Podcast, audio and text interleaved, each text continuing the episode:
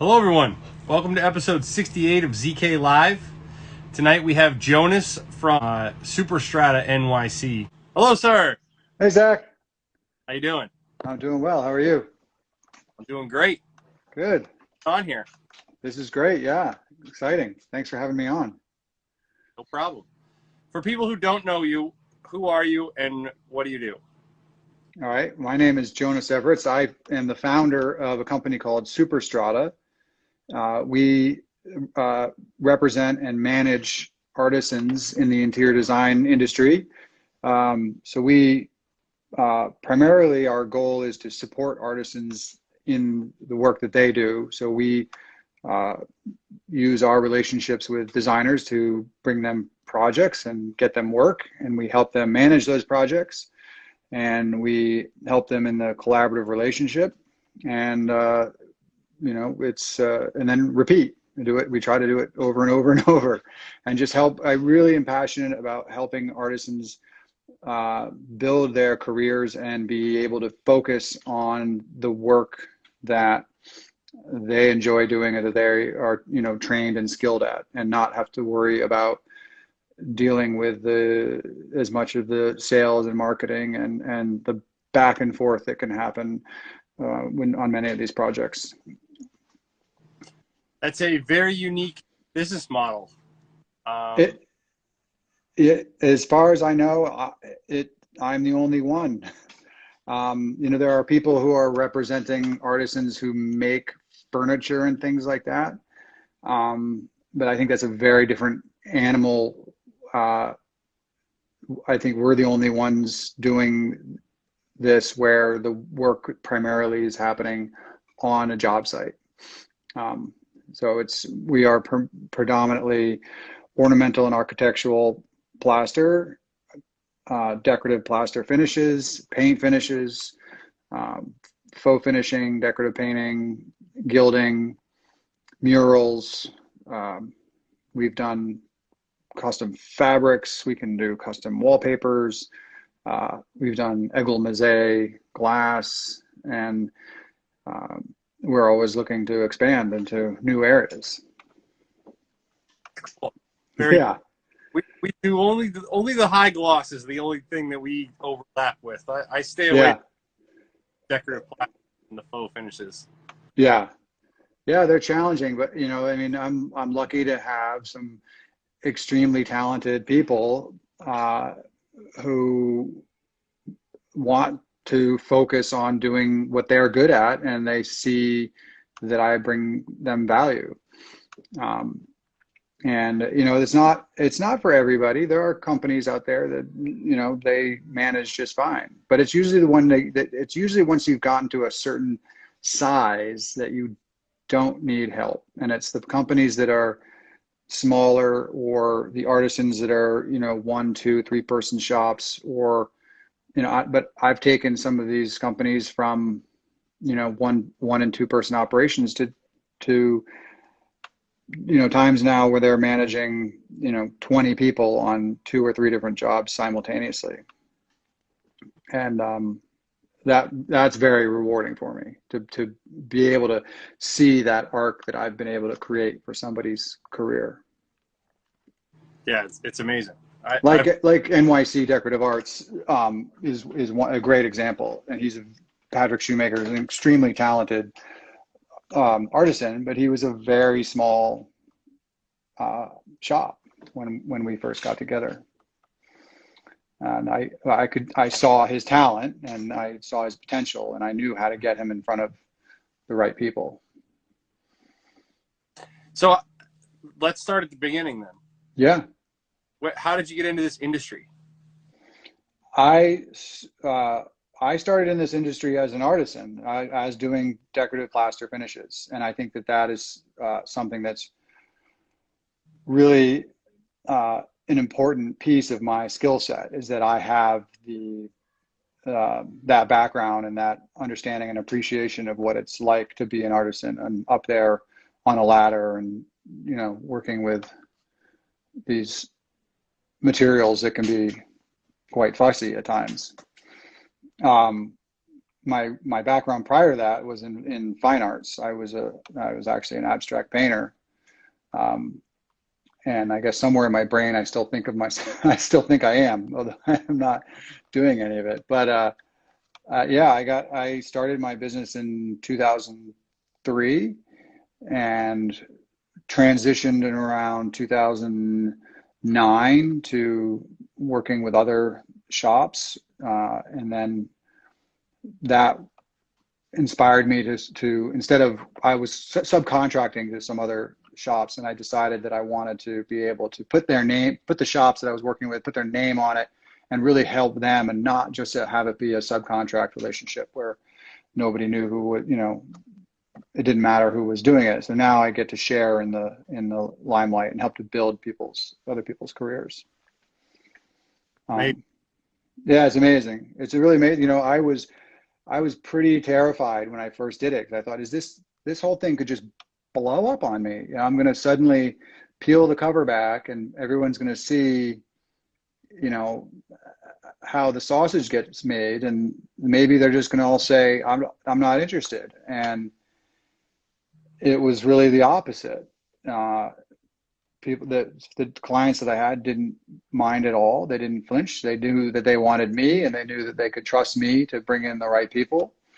And, and then more and more artisans would came to me and they wanted to do more of that with me and i've also sought people out because i like to seek people out especially if i can if there's something that i'm interested in that i'm not doing that i want to do i want to have that be a part of my experience also um, i have a great uh, Eglomisé artisan that i'm i've worked with a number of times and we're she's she's about to come on board lisa stimson um, she's very talented, but that's something that I've done a little bit of, and but I've been eager to expand in that. So um, we've known each other for a number of years, and we're going to start working together soon. That's cool. I, I think it takes a very takes like the blue ocean mi- mindset of there's plenty of work out there.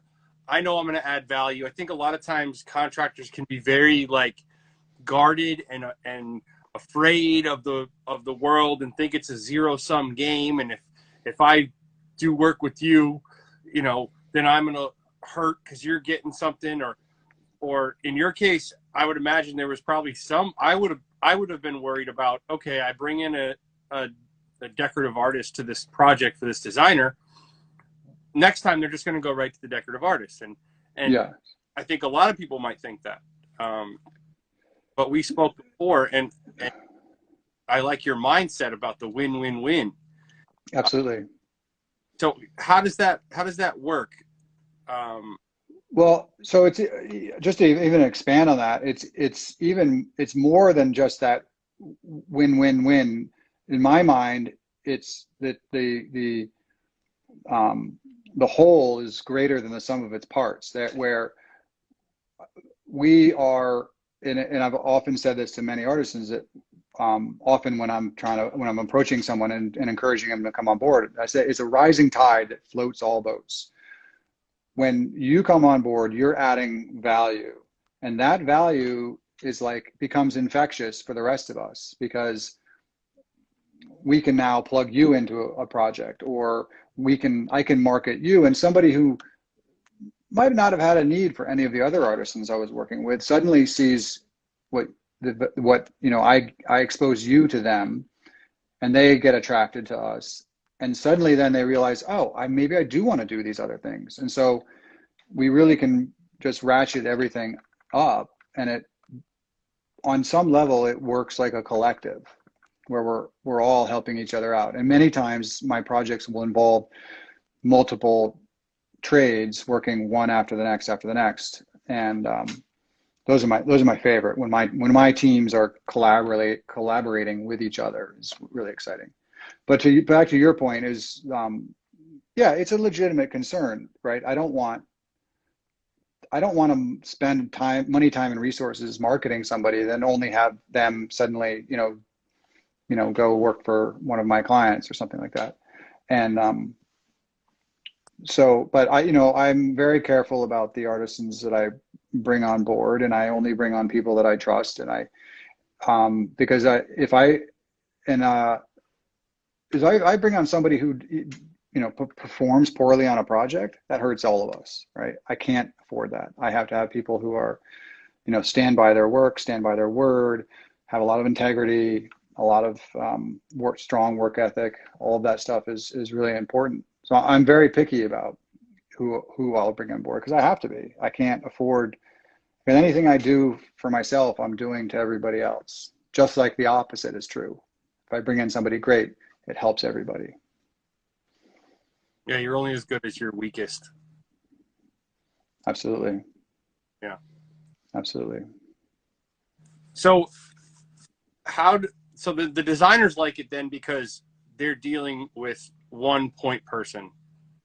Right. Yep. And they, and we because I'm I so you know these design offices and architecture firms and GCs you know they they also they have limited resources uh, as well. And if they have to chase around you know an artisan or two or three that you know that uses a lot of their energy. And so that they know that I'm doing the the chasing. And I do you know I mean artisans are artisans you know I mean not every not all of them are you know that are ready to answer an email within you know the whatever the time window you want but um so I'm not afraid to follow an email up with a text message or a phone call or you know um, because we need it's it's we got to get done. We have a we have to we have to answer to these people. So they really and they really appreciate that.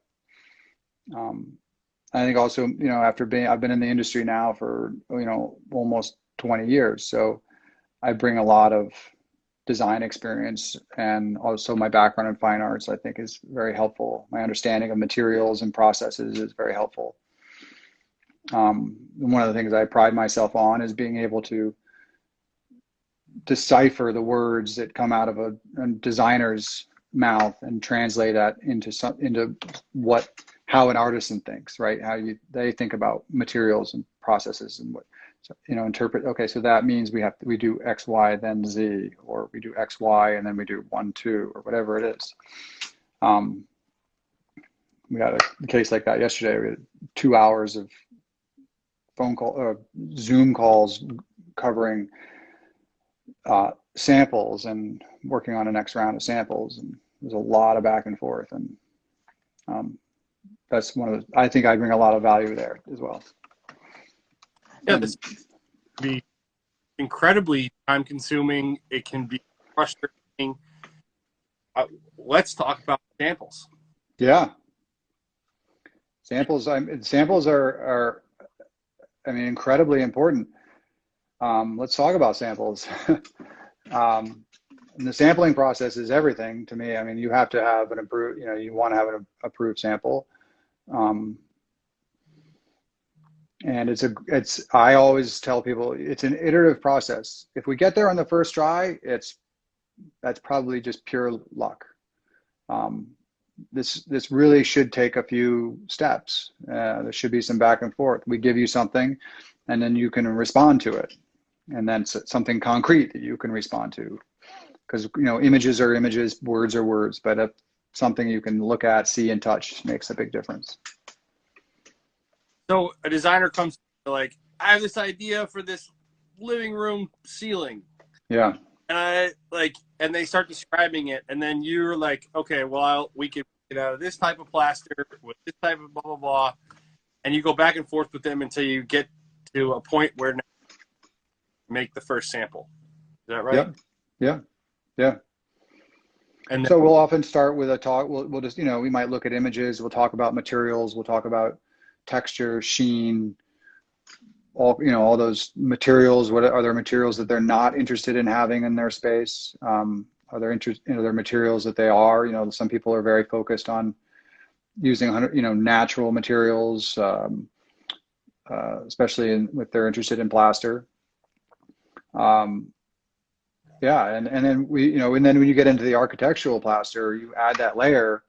Like you mentioned, seal a ceiling. I we did a ceiling uh, about a year and a half ago. Um, polished, you know, um, polished Venetian plaster ceiling. Uh, very challenging thing to do. As you know, any high gloss on a ceiling is potentially nightmarish. So we needed to make sure that it was a perfectly leveled finish. At the time, I had a painting contractor that I was working with, and they so they did all the leveling for us. But we also had a a knife uh, a knife edge light trough at the, in the uh, all the way the, the perimeter of the entire room, and we had Tadelakt walls wall finish coming up the walls. So we had to do all the sequencing. When are we doing the Tadelakt? When are we installing the knife edge? When is the ceiling getting leveled? When is the Venetian going up versus the Tadelakt? We want the Tadelakt to go up into the light trough so you can never see its termination point. We want the light coming out of the light trough in a way that you're never going to see the reflection of a light bulb, things like that. Um, and and by the way, we had a you know the designer saying you have to finish this in two weeks. um, so uh, yeah, I mean that's it's it gets hairy, but it's fun. So how, how does what is the how do you charge for samples? For example, so I encourage I encourage artisans not to charge for samples. Um, a lot of people have issues with samples. Samples can be problematic. Um, I'm sure everyone who's an artisan who's watching right now has probably had somebody else's sample handed to them at some point and, and asked to duplicate it at least in some sense, right? So we all get a little nervous about handing samples out because we don't know where they're going to end up and they're t- costly and time consuming to make. Um,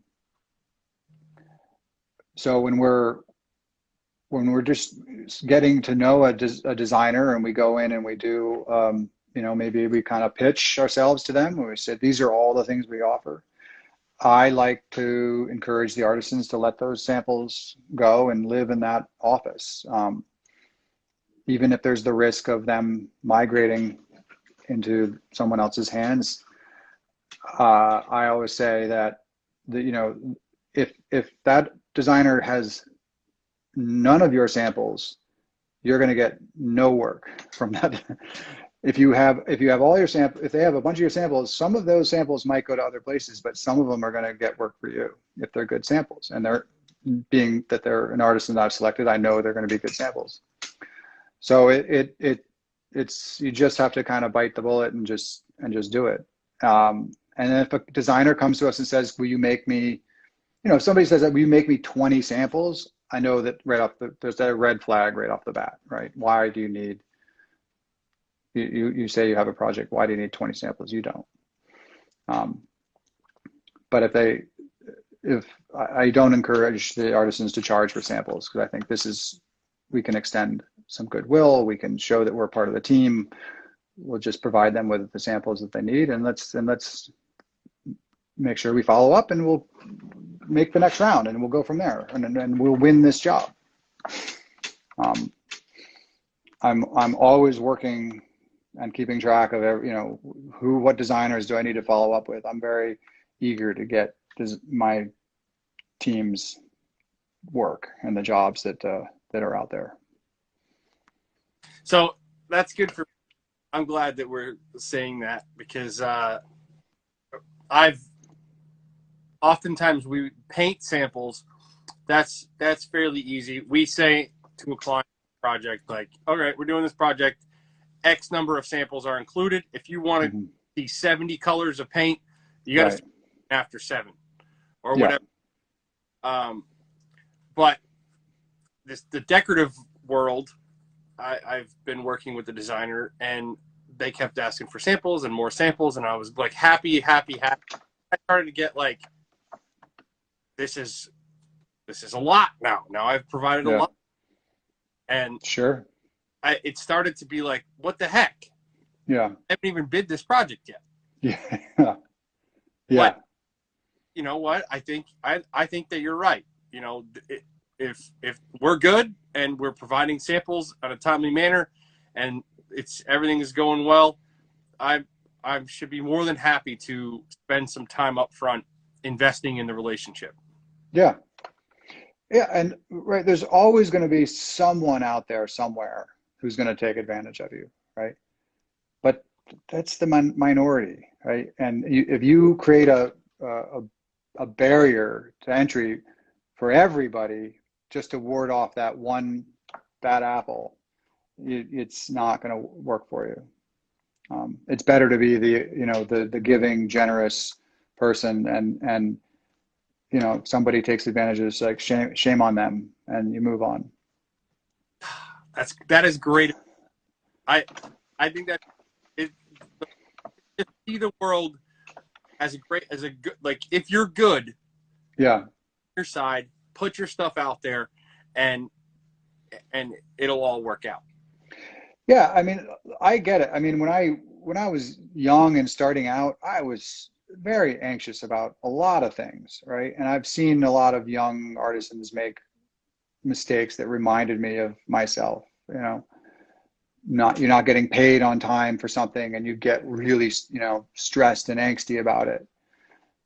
You know, that's it's just unfortunate, but um, I've I've been I ultimately I've been burned very very very very few times in this in this business, um, and I've learned that you just got to be patient. And you know, it's now it's a different story, uh, much more established. We have a portfolio. I mean, anybody who's going to my um, well, we have a new website coming up soon, so that's going to be much better. But anybody goes to our Instagram account, they can see, right? We we've got this these teams and Super Strata. We have the chops. We can get their work their project done. So I'm able to have that level of confidence where I can, you know, give out samples and things like that. Whereas I understand with a younger design, a younger artisan, where you feel like you might be getting take, taken advantage of because you don't, you're not as established. But um, I still, I encourage. I think you should just be generous, do what you can to to be be helpful to the to the to the the people who are asking to work with you. Really. Well, I phone call make tomorrow and some crow to eat. No, I just I, I, I got most of them out. There's been two that took me a while, and uh, you know, I, I I'm I'm gonna change that mindset and be more giving with the samples. Yeah. I, I- I mean, I, I get it. It's hard with, I think especially with painting, right? It's, um, it's, I think it's a little more, it could probably be a little more intimidating when giving out paint samples where you might feel like, you know, they might just be taking these and they're going to hand them to someone else who won't give them the quality that you're going to give them, but maybe that person doesn't recognize the difference in in the in the quality. These And maybe the- go ahead.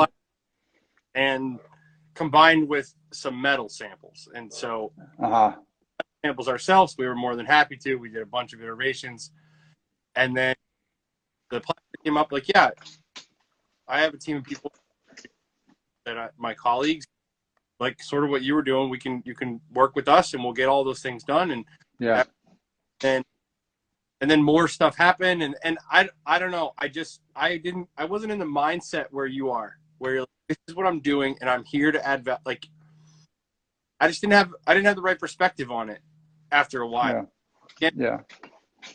blossomed into more and more and i don't know i foolishly began to just like not resent but just be like hey i did all this stuff already it's like no man Mhm. keep going Mhm. it got 90% there finish it and uh you know it was def- definitely it's definitely a lesson Yeah, I mean, I'm I'll I'll admit, you know, I've I've been in that position where I've been 90% of the way there and I got stressed and I you know, set the bridge on fire and I regret it later, I tell you. yeah i think Um, it is is you get stressed yeah, and you don't you don't act behave on your best behavior that's right. um but That's that right. other people and networking and like because this has now changed the way I see things. Um, you know, and that's powerful. Good. Cool. You have how did you let's. I want to hear how you found your first artisans and your first designers. I guess designers came first because you already plaster. Yeah. So I when i first started out, um, I was pretty. It was pretty clear that I needed to be aggressive on this on the sales side, and I, as much as I, it made my skin crawl when I first started doing this. I started cold calling designers in in New York City, and um, it was um, not my favorite thing to do, but it, I I realized that it was actually really re- rewarding, um, and I was able to get meetings, and I was able to start getting projects, and um, you know I was really, I, you know. I, had some great clients right out of the gate. I mean, Robert Couturier and Bunny Williams and um, some people, you know, others like that. And um, it was fantastic. But um, it was still, you know, you can't, you, you, you don't have a career with just two or three big designers. You, you, you, you, you know, have to build on that. And um, uh, so we're still pretty, um, pretty aggressive on on that side, and I cause I think that's one one of the ways that I can you know I, I, really add value to the artisans that we are managing. I have a responsibility to get them more work, so we need we always need more more clients. Um, and uh, and again, I, I I mean I used to I used to make I used to get um, four by eight sheets of um, masonite back when they still made uh, masonite and I would make samples on the masonite and then rip them down on my table saw into stacks. And I would, uh, and then I had, we handmade in our shop, we handmade these sample boxes that were like a two part sleeve and then we, we bound them in um, bookbinding cloth. I mean, we went all out on these. And um, I would give these out to the designers. When I would get a meeting with a designer, I'd bring these into their office, and at the end of the meeting, I would give them the box. And I, calc- I, I calculated at one point these boxes with the samples and all the materials and time that went into making these cases uh, and the samples and the labeling of them and everything. It was these each box was probably worth about five hundred dollars to, to to me, just in raw cost, right? And um, I would just give them away. I mean, go back to talking about, you know, be generous with your samples. I mean, that was the foundation of how I built this company first from originally. I um, love it, man. It, it's yeah. Give, and I put, I got 50. I remember that I finished doing that kind of like 2008 when things were really hitting the wall. I kind of stopped doing that. Um, and uh, and by then I had put those boxes in 50 offices in, in Manhattan. So you do 50 times 500. Yeah. That adds. That's, that, that adds up. But you got to spend money to make money. That's right. I love, I, I'm always talking about being proactive with stuff like that. I'm a big believer. Yeah because I did I didn't for a long time. For a long time, I thought if I just do great work in a vacuum, yeah. everyone's going to come find me. Right. how the world works. No, it's not how. No. Um, um, no, but it's you know, but it's also taught me that like that's what artisans. Ultimately, when you're when you're doing your projects, you don't have time to do that stuff, right? Um, and that's why you, a lot of them need help, and that's where you know where we come in is we help do that stuff. We spend yeah. money on advertising and marketing. We, you know, we're building this this new website, and it's going to feature each artisan is going to have their own section of the website featuring their work, and um, it's cool. It's really cool. It's awesome. It's really hard to beat the pavement and be a full time artisan. Really, really hard especially when you are performing the work, right? Yeah. Only when I was able to get out of the field, yeah, company was I able to make any real headway in sales and marketing, as far right. as getting my skills better, but being able to prioritize. Because so often you're just trying to get something done. Like you have, I just need to get and it's such a different mind space, headspace Yeah. to go proactively reach out to clients Yep. and you know put together proposals and work on a bunch of samples. Those things are so antithetical to getting the work done in the field. Yep, absolutely. And and to your point, right? So like a bigger shop, they don't they don't need me. Um, they've gotten to that stage where they can have somebody who's dedicated doing doing their sales or doing their marketing or do whatever it is they're doing. Um, uh, but it's the smaller shops that that you know. So we essentially they're pooling their res- I, I become a pool of resources for them that they wouldn't have access to otherwise. It's it's brilliant. And then so okay, so now you you have designers. We'll we'll talk about how you find art, artists and stuff. Now- Mhm. How does the project management look? So you, so you make the samples, Mhm. get them signed off on, then the, so you come up with pricing, and you submit the bid to the to the designer, and, and then you manage the project throughout, right? So right, so we actually hold the contract on every project. So, um, which I think is important to our clients. They want the accountability to ride with us. Um, so the the artisans, right? They give me a proposal. I give the and I give the designers a, a proposal, and then we uh, will do sampling. Is often has already started or will start soon after that. Um, and then we yeah we proceed to if the project gets a green light and we uh, start working on scheduling logistics you know all kinds of things who sometimes i get after all that work with the designer i get kicked over to a gc or or sometimes it stays with the designer or the architect it's all it's all every project's different and then yeah we handle all the all the back and forth and um and, you know and i try to only bring the designer i mean or sorry only bring the art the artisans in when it becomes you know important that they be front and center to either hear you know uh, if it's a site meeting or something like that. But i try to handle a lot of the the the, the back and forth and the minutia every day that that they don't need to. Or or I package it package it all up and give it to them you know at the end of the day so, and then let them respond at once. But we also use a lot of like we use slack uh, to communicate uh, with everybody.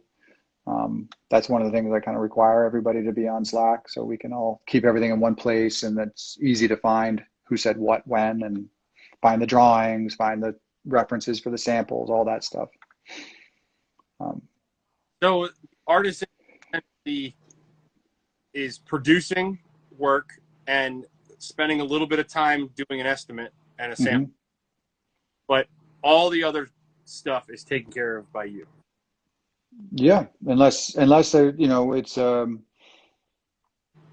yeah unless it's something where they need to be you know dealing with it firsthand. We'll have I'll be there with them or I'll be on the call like yesterday when the we had two back to back calls for discussing samples for one project with two different artisans. So I was on the call for you know both of those. It ended up being about two and a half hours.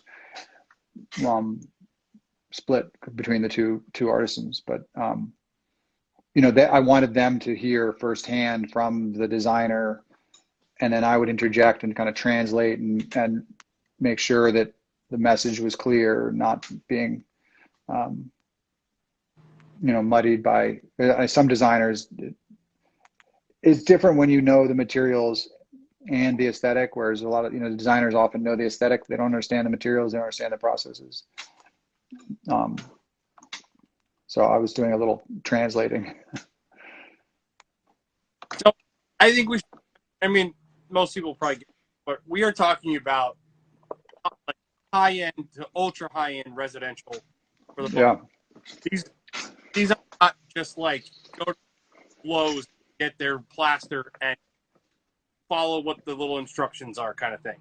No, this is some of the, I mean, we are incredibly fortunate to, I mean, we work in some of the highest end real estate there is. I mean, um, I, don't say that to, to, to I mean, I, I can probably sound like I'm bragging and I'm certainly proud of it, but, um, it's I that's what I, I aim to be at, at the at the at the top end. Um, I think that's where the most interesting work is happening. I think where most creative designs are happening.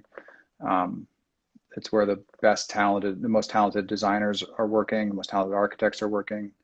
Um, but yeah, we're working all over Manhattan. We just did a project in Palm Beach. Uh, we've done things in, in Beverly Hills and LA.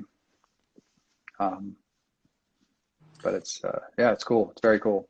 So it's safe to say there's less budget constraint. Uh, I would, yeah. I mean, less. Less. yes, less. Yes. I mean, yes. When you, yes, is less. I mean, we still, you know, it still happens, but it's, you know, it's I guess is a matter of where the decimal point is. but for a world of the designers are coming to you going, is this possible? Like, what is possible more than like how do we be less expensive? Like, how do we do this for the least amount of money is not the top priority. They care. I mean, so there are there are times when we are we might be trying to value engineer something, right? But it's not, you know. Um, I mean, some something. You know, so a designer and architect might show you something, and, and you know right off the bat, like that's just going to be ridiculous, right? So yeah, so sometimes we might be trying to figure out how to do that, whatever it is, for, you know, a hundred thousand dollars rather than what it looks it looks like it's it would be a million dollars, you know. But yeah, no, I mean you're talking yeah six figures for something is still that's a lot. Yeah. But um, but in the in in your world, like aesthetics. They, yeah, they they dominate. Yeah, for sure, for yeah. sure, for sure. People want what they want, and they want to figure out how to get it. And um, and when you're doing things that are handmade, that's uh, you know, they I mean they're they know they're gonna it's gonna be expensive. Yeah. That's in my experience. I agree with you. Like I, that's why I love market that we're in is yeah. yeah, there's a lot of money, but it's not like it's it's just that money is not the first thing limiting what can happen. The right. First, what can what is actually possible here? I right. have yeah. Let's go down that path and find out what that might look like. Right. It's opposite of like, you know, general like cost. We're getting three bids from Google repainting our bedroom. Totally price is the determining factor for most people in America who are having trades work done. That's right. And, but when you get to a certain level, there price is not the determining factor. It's it's a piece of it for sure, but it's a piece of it, yeah. But it's not the right. Craft people to really push the limits of craft. Right. In a in a different way. I, I don't want to take away from craftsmen who are repainting bedrooms for a cost effective amount because there's craftsmen in doing things for less money as well. Absolutely, yeah.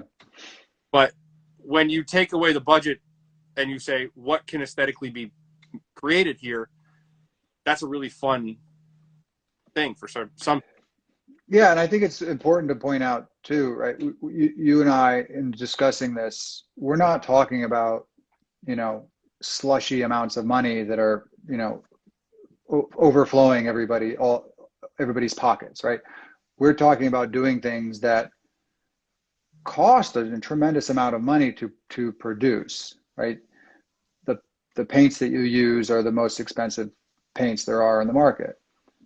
Plaster finishes of high quality are incredibly expensive.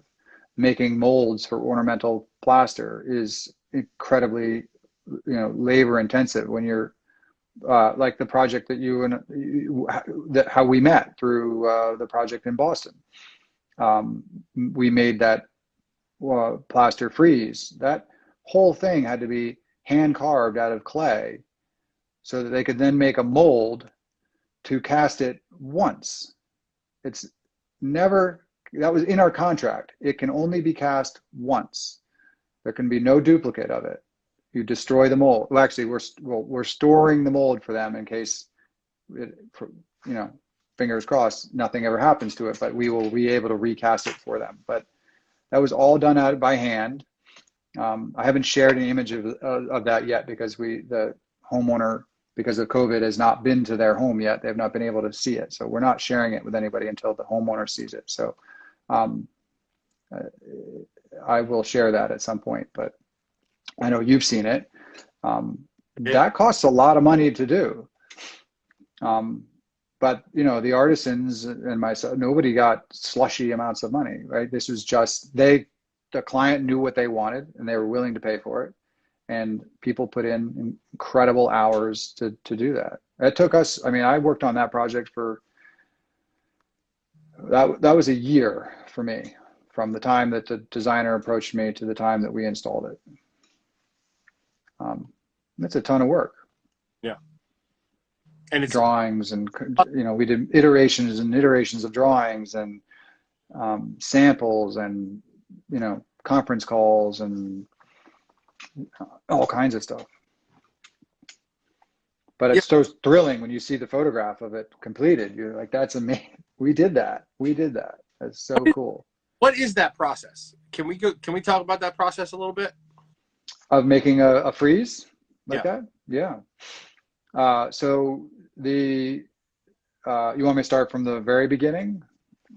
So uh, the designer approached me and they wanted uh, a, a frieze i think it's you know it's somewhere six feet wide or seven feet wide eight feet tall something like that. And um, they had a kind of a motif in mind and um, a lot of uh, plant life and birds, and there's like a little stream running through it.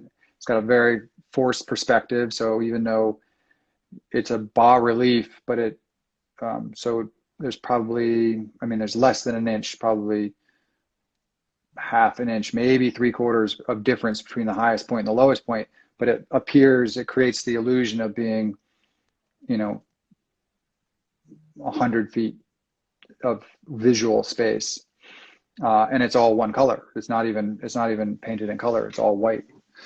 Uh, so we we did drawings. Uh, we look at the uh, we worked off the architectural drawings, so we know the exact space. We have to coordinate with the mill worker, so we know how it's going to be installed. It's because it's going to get trimmed out into permanently installed in the wall. Uh, we start doing drawings. The drawing we're doing full size drawings, so those are going back and forth in you know tubes uh, to to Boston, and uh, and then once we had an approved drawing, we set up uh, a panel in the studio, uh, and it they start carving it in in clay, modeling clay. It's all done by hand, and then we would do weekly. We were doing weekly. Uh, this was actually before COVID, so we were doing just regular FaceTime uh, weekly meetings in the studio. So we would hold, you know, had the the you know you're holding your phone up and showing them the di- different details and uh, anything they wanted to change. You just you know the artisan would go in and wipe out the clay and start again. Um, I did that. So that that was carved by um, Hyde Park Moldings. It's one of my fantastic collaborative partners. Um, they uh, we do a ton of work together, um, and they're incredibly talented. Um, and uh, and then once we had a, finished model, we present that to the client. The client approved it. We make a mold, cast it, and they we cast it in one piece and shipped it up, and then they installed. Hyde Park installed it, uh, and then we uh, finished it. And I just think they just got a nice lime, soft lime paint on it. Um, but it's a you know and that so that that whole process was a was a year, and uh, unfortunately the client has yet to see it. That was uh, I think we installed it in August. It's crazy. The, the poor guys who were installing that, man, I, that's got to be nerve wracking. Yeah, I mean they're they're experts. They know exactly what they're doing. Um, they're highly skilled. Those guys, uh, and you know they didn't finish. They finished it after they installed it. So at least if they made if it got a little scratch or a nick, they could they could fix it and then and then do the when they do the lime paint afterwards. And Um, cast it in a like some sort of casting plaster, or like plaster for casting? Yeah. So, um, what do they use for that? I'm, um, they probably use something like a hydrocal, um, which is what I. So, I don't know if anybody's looking at our some of the stuff on our Instagram. There were some friezes from years ago for Robert Couturier, which I did uh, in my studio back. This was when I still had my studio, so I was. I think we did those in 2007, and um, we did all the carving in wax and made molds using um, polyurethane molds and then cast in, in uh, hydrocal, which is really really hard plaster. It's great cool stuff. Very cool stuff. Very cool stuff. Don't cast your hand in it though. It sets off really, really with a lot of heat. So you do, and that's it's bas relief, not bat. Ba- yeah, that's right. Bas relief. Yeah. yeah. Uh, Good. can't be bass. You can't say bass relief. Yeah. I read it and I heard it said before, so Oh, okay. glad that There you go. not make a fool of myself someplace. Don't worry about it. Um, okay, so what other like let's I, I the, the plaster I'm someone said something earlier about the fluted um, walls. Those Uh-huh. You have a, a picture of these like 3D pretty d- deep fluted walls. What is what goes into a process like that? And somebody said it's very expensive. Is that right? Um, yeah, it can. Yeah, it's one of you know, it's an expensive element. Um, it depends on what you're doing. So it, if I'm not sure which image they're looking at. If it was the was it the Kips Bay? Do you think it might? We did those. Um, it was a small room uh, with a kind of a geometric flute, uh, kind of a slight, almost trapezoidal shaped flute with a uh, radius uh, cove where the flute went up through the radius cove and then it terminated at a just a little three quarter round uh, piece of trim. Uh, the what makes a project like that expensive is the is the radius cove because that has to you have to take the flute design and turn it into a, a, a radius. So you then have to carve flutes that are per- exactly perfect to the uh, to the panel that's going to go on the wall that's just straight. So that you can bench run, right? You just you make a knife and you run it on a horse on a table with a straight edge. You make them 16 inches wide.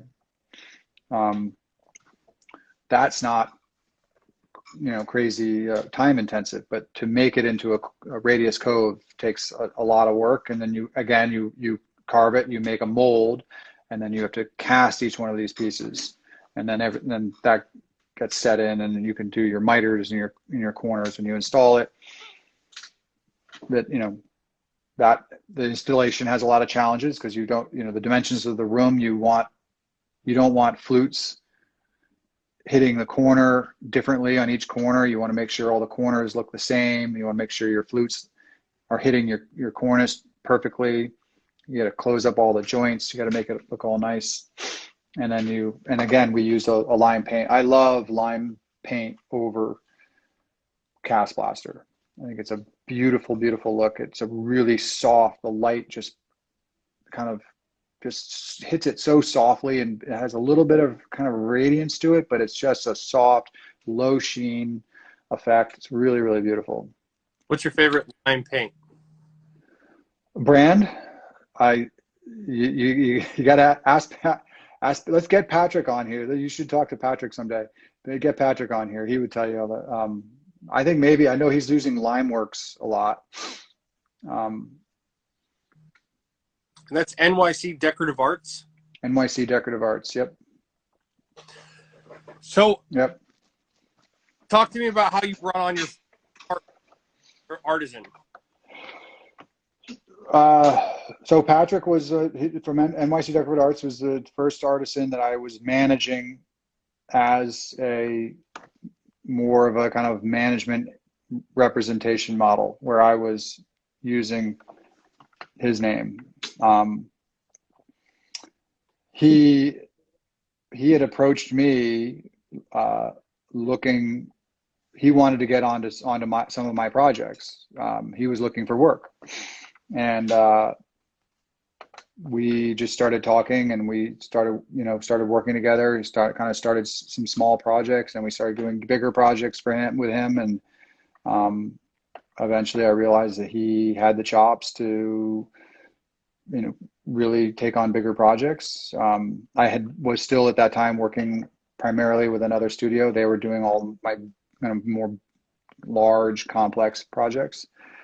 I walked kind of walked Patrick in, and as I saw how he handled himself and how much he cared about his work and had skills, I decided to to make this leap with him, and um, we've had you know it's been we've had just so much success together. It's really exciting. Um, I mean, some of my, I, I, I don't know, I have this one moment that I just feel so, makes me feel so good about what I do. Um, I mean, I just, I remember I got him a really, like the first really huge job and I secured it two, two days before his first child was born. And I knew having been a recent father my, myself at that time. I, I knew what that meant to him.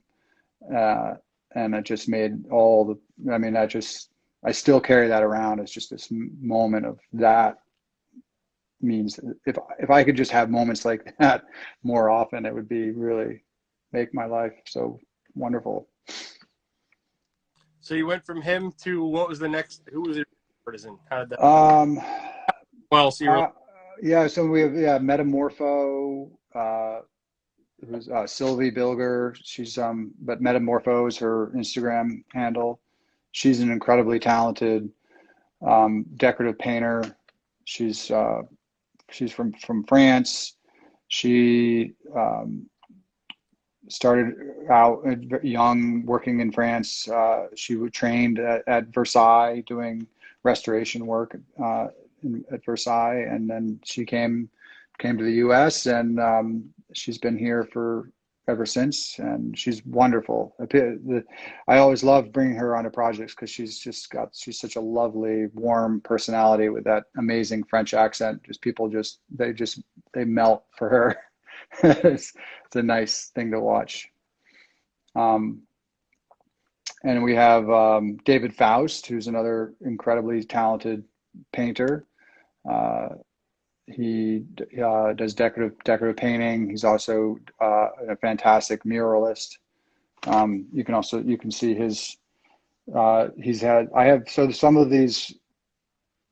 Both of those artisans would also have work on on my Instagram. You'll be able to find them through that through that. Um, uh, David's also a fine art painter, as is Patrick. Um, so, but but David does uh, incredible murals, really wonderful stuff. Um, and then uh, Lisa Stimson, who I mentioned earlier, is an Eglomisé artisan, and um, and then who will be coming on soon. And then we have some some people who um, will be coming soon. That's what we have on the, on the website. There's a there's going to be a few spots for some up and coming people. It'll be exciting to to share. So, if somebody be an artisan and work with you, mm-hmm. how do they go about doing that? Uh, reach out. Um, I mean, I I, uh, I love talking to. Uh, I love talking to artisans, even if it you know isn't a good fit. Um, I certain I like giving advice. I like helping. Um, and if somebody is a good fit, I like, you know, I feel like it's a process. You know, you want to get to know somebody and get to know them personally. I think it's very important that I get along with the artisan personally, and, and I feel that they have uh, that they're a good person and that they're going to stand by, you know, t- stand by their word and that they really care about what they do. Um, and so it's a process of getting to know them and but um you know, if, it's somebody who's young and doesn't have much work and they want to jump on projects with other, you know, with say with Sylvie or David or or go work with help Lisa or work with Patrick or do stuff with Hyde Park or whatever, you know, we can we can certainly help in that regard. Um, and that's a great way to kind of vet young new artisans, uh, see how um, how they fit in with these other people, and uh, and if if that works, then you know maybe we start start trying to get them work of their own. Um, if they're a little more established, then you know, I like just tell me, show me what you what what do you have? Um, what do you do? What I, am always looking for people. I I don't like to bring on people who are going to compete with the people that I'm currently managing. Right, so I wouldn't not really looking for uh, at least not in New York. Um, I'm not looking for another plaster finisher.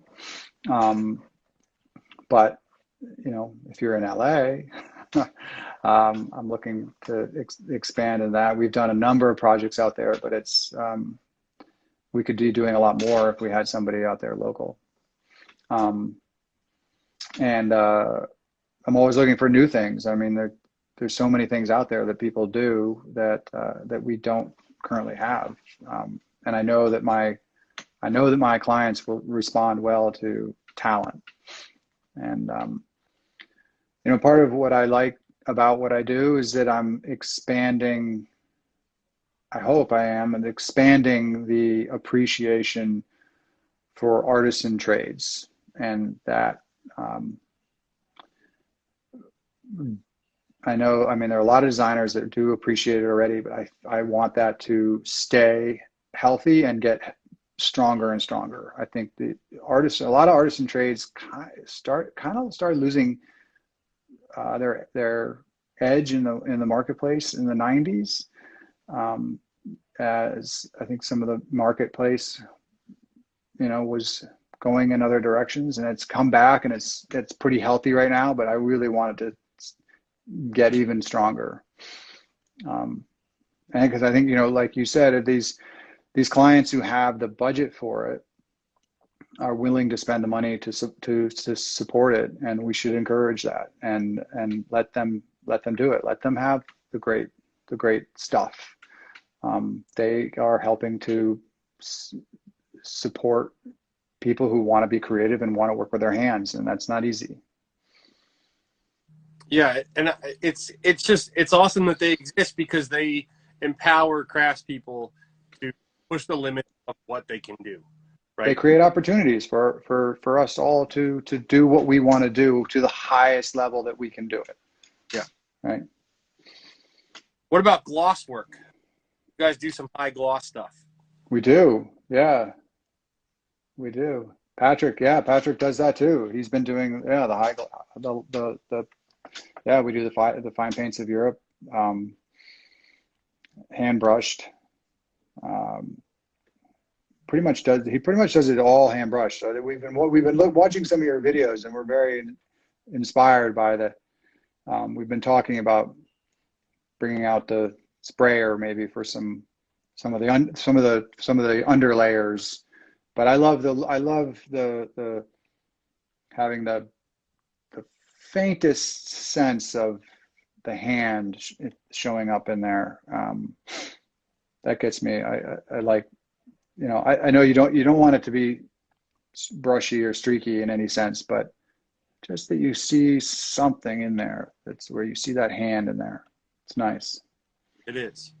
And sometimes we we just finished a project where they wanted brush strokes. Yeah. Old world. It was a, and a whole story to the house and sure I wanted a traditional brush finish like you would see if you traveled Europe. And yeah.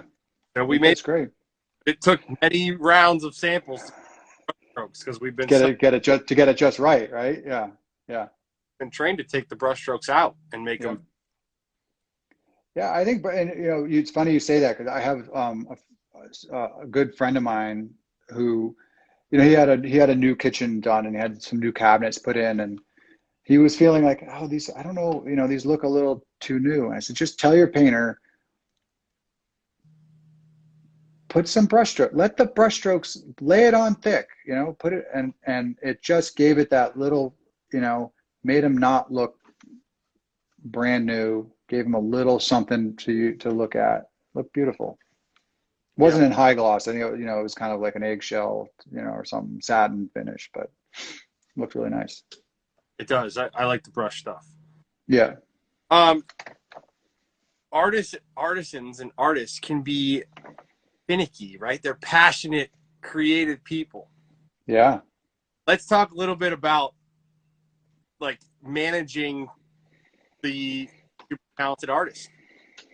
What is that like? You, someone asked about um, let, us talk about that first. But I, I mentioned okay.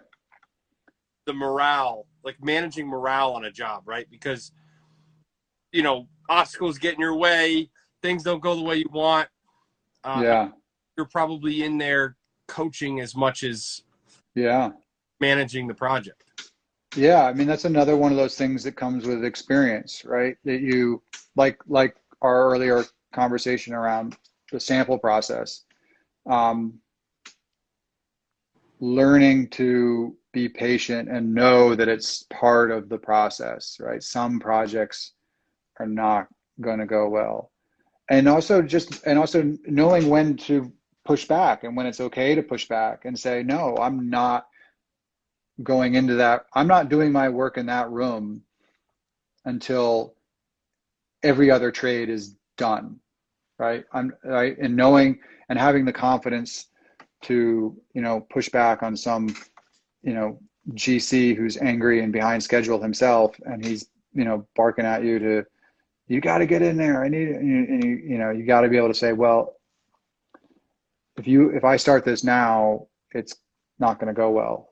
But if I start it in two weeks, when you when you're done with all you have to do, we're going to do a better job, and we'll still meet the timeline. Um, and that's that's not always easy to do and us, you know, and so yeah, sure, you know, a, an artisan who's gotten to a job site, got all his tools there, got all his stuff there. Suddenly, somebody comes along and says, "We got we got to cut a hole in that wall." You know, the the electrician forgot to run a cable, or you know, who knows what, and it's and they, you know, the artisan want, rightfully is upset, and yeah, you got to talk them down and just say, "Look, it's."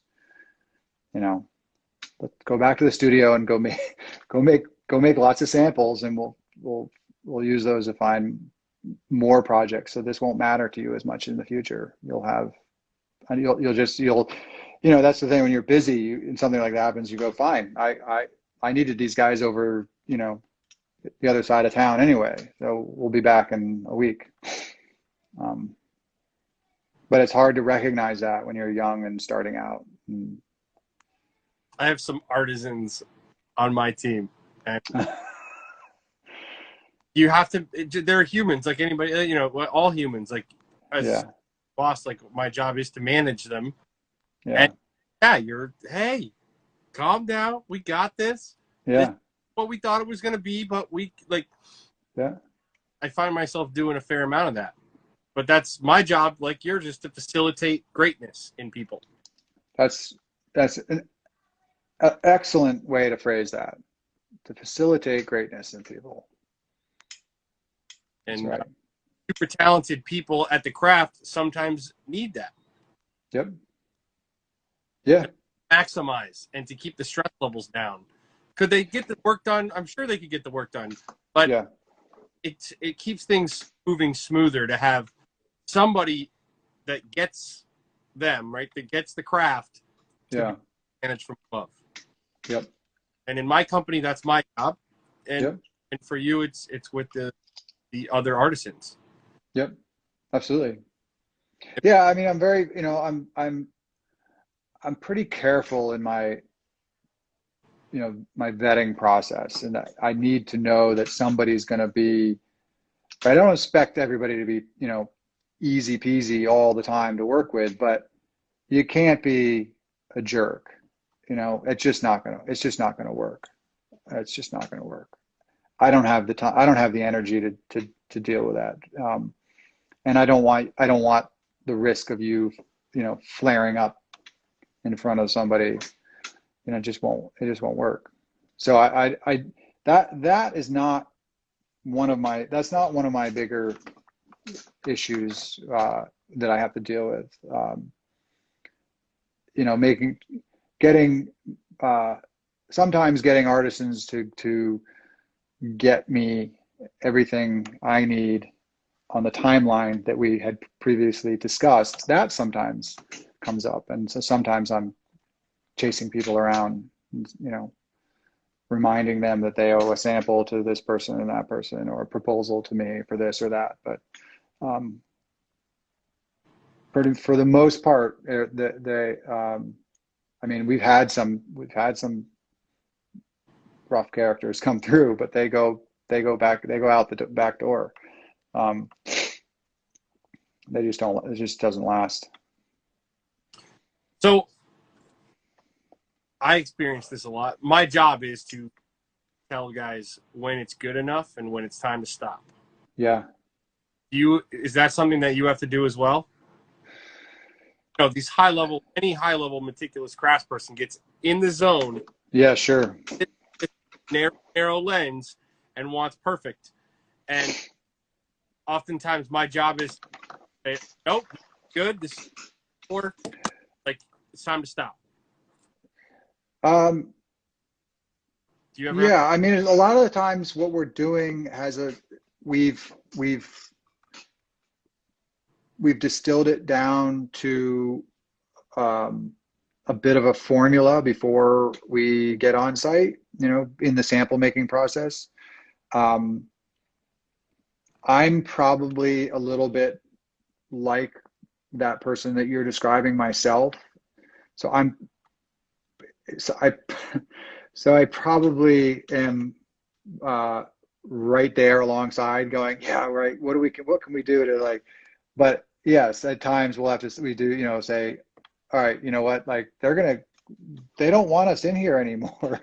they don't want us making dust. They don't want us, you know, they've got to get the furniture in here, or they've got to, you know, they've got to, something else going on. But um, but, I'm probably a pretty, I'm, I'm, I can be a bit of a perfectionist myself. Yeah. They're gonna lay carpet down. They're gonna put art on the walls. They're gonna yeah. put in this place. Yeah. And so, right now everything is masked off, and all we see is the walls. But yeah that's not the, the case later. That's right. Yeah. Yeah, and uh, you know, you it's you have to be careful of some traps too, where you say, you know, in a hand done product, there's always inherently going to be something that's shows you that it's handmade, and I that's okay. I think that part has to be okay. And the risk is that you get into this vicious cycle where you think, oh, I don't like that little thing over there, and you you know you redo it. Now there's a little thing over here. And you redo it. Now there's a little thing over here. And you redo it. It's like you're no, you're never gonna. There's always gonna be something. So, Let it go. So I I get that with with plaster. I don't. I'm not an expert, but for me, the what like the one thing with gloss is you could do everything and then you do that final coat and something goes wrong, it's not a one day fix. No. Right? Oh, wait, we, we have to listen to. So we struggle with scheduling gloss projects because you know you don't know like we have a, a we have a schedule right now on a project we're doing a bunch of gloss walls we have a good idea of where we're going to be at right. but we may put that final coat of primer on and see that we need another round of putty. Yeah. They put that final coat of gloss on and a piece of dust hits right at eye level, right at the most prominent spot. Yeah. Or you get a sag. Or yep. That's where to me gloss is the hardest that thing that we do because Absolutely, yeah. There's a whole domino effect. Absolutely. Yeah, no, I'd say that you're you're you're that is is one of the hardest things to do. It's full of risk, right? It's full of risk. Yeah. You're so dependent on those walls being in good shape, and then yeah, you get that you get that first coat of gloss on there, and you go, oh man, this what looked and felt even like to your hand felt like a perfectly flat wall has all kinds of things in it. It's not just a little patch, little nail thing here. It's you got to get the big the big trowel out and bridge those these two ripples in the wall. you know, there's a tape scene seam here and here. We got to create a bridge between the two of them. It's it's definitely it, it makes for we try to reduce the keep the risk low, but it does Yeah. a bit of a stressful situation when I have a gloss project that has to get done by the 22nd. That we got to get the team to it. Well, you know, if everything goes well in the project that we're on now, we're good. Yeah, sure. hmm You know, that's what I'm. You know, we we stay up at night thinking about. Yep. Absolutely. So, you said you mentioned that you work in LA and in Florida. How does Uh-huh. work for you? What does that look like for a project? I, um, I mean, travel is, um, travel's fine. I mean, we, it doesn't happen a lot because it's expensive, right? That the, we, we basically just say to the, to the client, whatever the price for the product is the same, but the travel expenses are getting passed through to you a hundred percent. We don't mark it up. There's no markup. There's nothing but whatever the airfare, the hotel, car, a per diem for the for the guys, all that stuff. That's going to be on the final invoice. Back it up by receipts if, if you want, but it's it's and it can add a, a lot. Um, some people it's a, they're okay with that. They want they what they want. Some and some people it's a deal breaker. But um, and in some cases I've um, worked with teams that are local. Um, uh, I had a I had a team in LA for for a while that we we were working with out there. I think Um, and I've also flown people to LA. It depends. I mean, it's we'll figure out um, Austin. yeah, Boston. Let's see. Boston's great. Boston was. There? Uh, sorry. Have you done a lot of work up there? Um, I've done some. I uh, you know, when I started out, one of my one of my early clients was the the Giorgio Armani store on Newbury Street. Um, I used to. That, that was maybe one. That was like my first or second client, and I would go in there. Uh, you know, come in at close and leave at three in the morning. Uh, do it again the next day. Um, and I've done uh, yeah I've done I've done I've done a handful of work in, in Boston, uh, and as well as that new project, which was really great. So hopefully we'll be doing more. We should we should we should work together. We should get together on some. You have a you have a gloss guy in Boston now, Excellent. I love that. That's excellent. and we have decorative artists that I'll put you in contact with. There's some people um, that I think you would like to talk to. Good. It would be a mutual benefit, mutually benefit arrangement. Yeah, I love that. I love that. Well, we have a few questions that we ask at the end of the podcast. Okay. The first question is I need a DIY decorative plaster tip. If if I'm a homeowner and I want to Uh-huh. do a plaster wall, what would you tell Oof. Oof. other than keep your expectations low? um, I would say um, think about think about going with uh, a lime paint instead of a lime plaster. If you like the depending on what you like, if you're if it if if you like something that's less modeled or you know almost monochrome uh, but has a nice authentic look of something old world and plastery and textural. Um, the lime paint is a much more forgiving, less labor intensive application, and it can look really beautiful. awesome. That's nice. Yeah. That's it. That's Yeah. a great. Recently did a lime paint project for a designer. Um, You did? Yeah. and, uh, you're right. It's it's you know, you, you couldn't.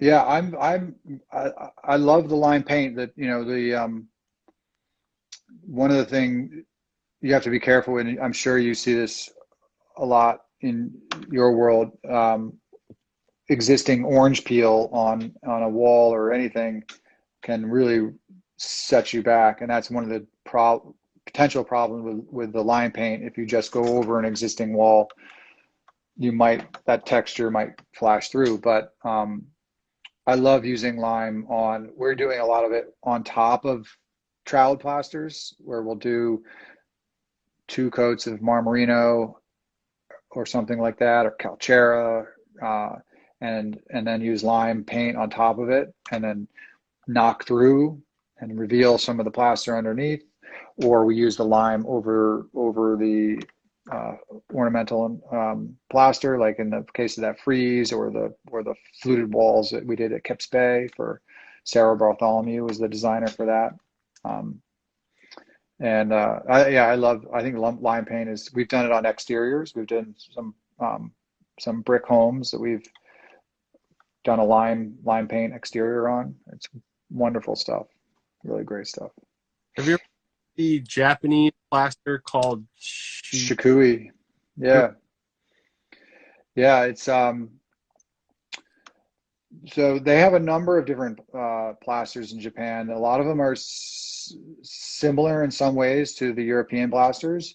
Uh, they use uh, they'll use um, like kelp in some of the plasters. They will use uh, calcium, so they use a lot of. Uh, one of the manufacturers uses uh, eggshells, tons and tons of eggshells, in uh, in in addition to the lime plaster, and they use uh, I think it's what is diatomaceous earth. I think is that right? The um, it's like the exoskeletons of microorganisms, and they I think is what that stuff is. Um, yeah, they make a trowel plaster, and and a lot of those Japanese plasters can be used ex, on an exterior, uh, similar to uh, a Tadelakt, like a Moroccan plaster. and it absorbs CO2. Is that right? Something like Yeah, that. I think that yeah, a lot of like the lime plasters will absorb. Yeah, they absorb CO2. They absorb. Um, a lot of times, if you do an unsealed plaster, especially if it has a, if it's a really thick application, it acts as a natural air conditioner. It'll pull humidity out of the air, and then as the air dries, it will release it back in. So it creates some sort of some stabilization to temperature and I mean, you're talking about really old traditional uses. I mean, it doesn't really work when it's over, you know, gypsum wallboard. Uh, but uh, but that was part of the yeah part of the reason that they, it was so appealing to people many many many many years ago, as you it had all these other properties that it was doing. It's uh, uh, lime i- i- re- is naturally repellent to uh, insects and bacteria and things like that. Um, so you create a, a healthy environment just by using these natural blasters. Beats the pants out of. Uh, well, I'm not gonna say. It. And I've we've heard I've heard you say that a number of times. I don't know a lot about the plaster world. And there's so many of these fancy names, right? They're all foreign, yeah, American invented plasters. yeah. What What, is was the term? What's the word? I you lost you for a second there. Cadillac? Ta- ta- Tadelakt. Yeah, so Tadelakt is a traditional Moroccan plaster, uh, and they would use it on the exteriors of buildings. They would use it on floors, walls, uh, interiors. They they would use it in the in the baths, uh, in the sinks, on the floor of the bathroom. Um, we we're doing it uh, now uh, more and more, and uh, on you people it's it's becoming more and more popular to do a shower uh, in a, a instead of tile. So you get a monolithic feel of everything being one continuous surface. Um, it's nice. And um, you know you set the you set the bathroom up like you would to, for a tile application. And instead of using tile, you you use a, um, a lime plaster. You have to have all the waterproofing in place and all that stuff, but it's beautiful stuff. Really beautiful. I recently saw uh, a GC that was doing like a whole bathroom in it. Uh huh. Yep. It's We quite- just did one in in in Amagansett. We didn't do the floor, but we did all the walls, the whole whole bathroom, all the shower, every all the walls, everything. Cool. it's it becomes encompassing space. That's right. Yeah. Yeah, and I, I mean, just uh, lime plaster just has this beautiful. Uh, it's just something about it. It just has this, um, you know, that just this tactile feel and look and aura about it. It just feels so nice to be enveloped by it. Um, and uh, yeah, it's a pretty cool project. That I, I haven't seen it entirely finished because the, they still hadn't put in the fixtures or the floor when I was there last. But um, very, it's cool. Very cool. Awesome. So now, yeah. what is your favorite piece of pa- painting, plastering paraphernalia, like tool, piece of equipment, you sub uh, product, you name it. Oof. That's a tough one. I don't know. I mean, I, I, we're having so much fun right now doing the fluted plaster walls and then applying lime finishes on them. Um, and so that's a very, you know, casting process. But I also mentioned how Hyde Park fabricates the the flutes on the bench. So they do the that they cut a knife and they run it on a bench. And If you've ever if you've never watched somebody produce a plaster molding or a plaster panel that's bench run, it's so cool to watch. I mean, they make something that's very three dimensional out of you know they're taking liquid out of a bucket and they and then setting up as they're doing it. They're doing layer after layer after layer until they get it just into this beautiful shape. Um, so as far as a from a what a, a process or something that interests me a lot right now, that's that's something that I, I'm very I love watching that happen. then they they come all the panels and they like blend the seams. Yeah.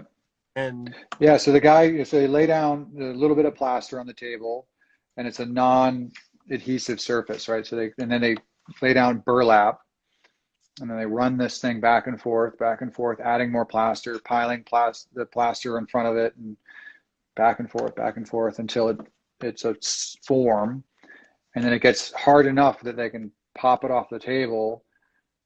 You, know, you can put a hole in one end and hang it from a from a hook so it can cure, and uh, do that a hundred times, and then you've got then you can yeah you install these and then you point them like you would point bricks, but you make it perfect and you use the same same material, and it becomes monolithic. And then we come in and apply finishes to it.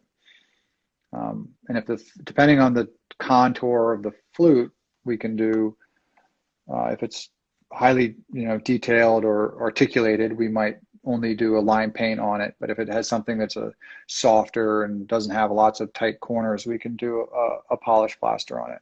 And we're we're going to do one this month where it's a a nice rounded flute, and we're uh, that does have a, a radius cove on the ceiling also. But that's going to be beautiful.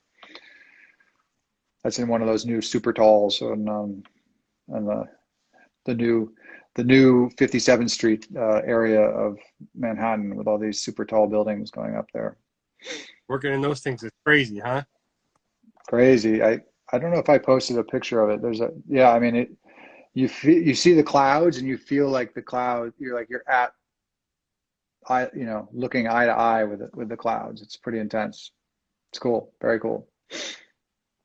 All right. Final I, question. lo- I lost you there. For, yeah. So say I lost you for a second. Come back. That part is, is the final question that we ask everyone that comes on the show. Okay. Um, it's obvious that you are an expert at what you do. You're at the highest level there is, but now we need to bring you back down to earth, and we Yeah. want hear like the most embarrassing, worst horror story you can possibly stomach telling us. If you've been doing this for as long as you've been doing this, I painted the wrong house one time. We've pretty unbelievable horror story. Um, so do you have something for us? Oh, let me think about that. Um, I mean, I think I don't know if I don't know if I have anything that makes me cringe from an uh, perspective of a, something that where I was working on the project and it was something that went wrong with the project. Right? I've had things go wrong. I mean, I've had you know we did a polished Venetian plaster once in this apartment on on Lower Fifth Avenue, and the guy installing the TV in the master bedroom was in putting his bolts in the wall, and the bolts came through until on the living room side, and we had to redo this whole wall. That wasn't really my, you know, the things like that don't. I, the things that make me cringe are the things I think when I talk and I, when I was young and naive and new to the business and scared at times about getting taken advantage of or you know make you know was i not going to get paid you know and just not knowing that the industry was actually 99.9% full of really good people. Um, and so the things that make me cringe were would probably be some of my uh, uh, there's a handful of these early interactions maybe where I just really, you know, I set the bridge on fire and it was just, you know, it was dumb, like really set it on fire, you know, like, um, and I've been really fortunate to come back and work with some of those people again. Like, uh, but there's a couple that, that they had it. They were like, nope, never again. How, but I learned hard. I learned a lesson. Really, that is etched in my brain, man. Can you tell me one of the horror stories? Um, I mean, there was a, a oh, like there was a miscalculation in square footage um, because there was a bit of a rush job with this one client. They wanted to meet. It was a project in Florida, and we got to get you started. We got to get you started here quote it, quote us this project from photographs, you know.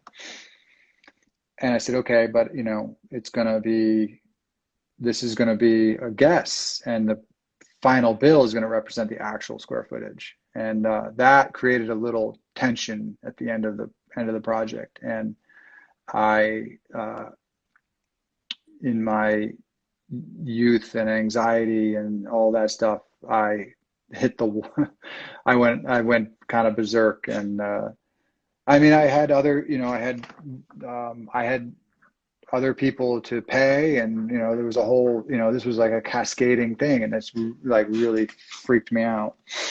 Um and yeah I, I lost it lost my cool lost my cool. And uh and that was a uh a, you know a harsh lesson but that was a really important lesson. And i still care i mean it still sh- sometimes it shakes me still when i think about how dumb and naive i was.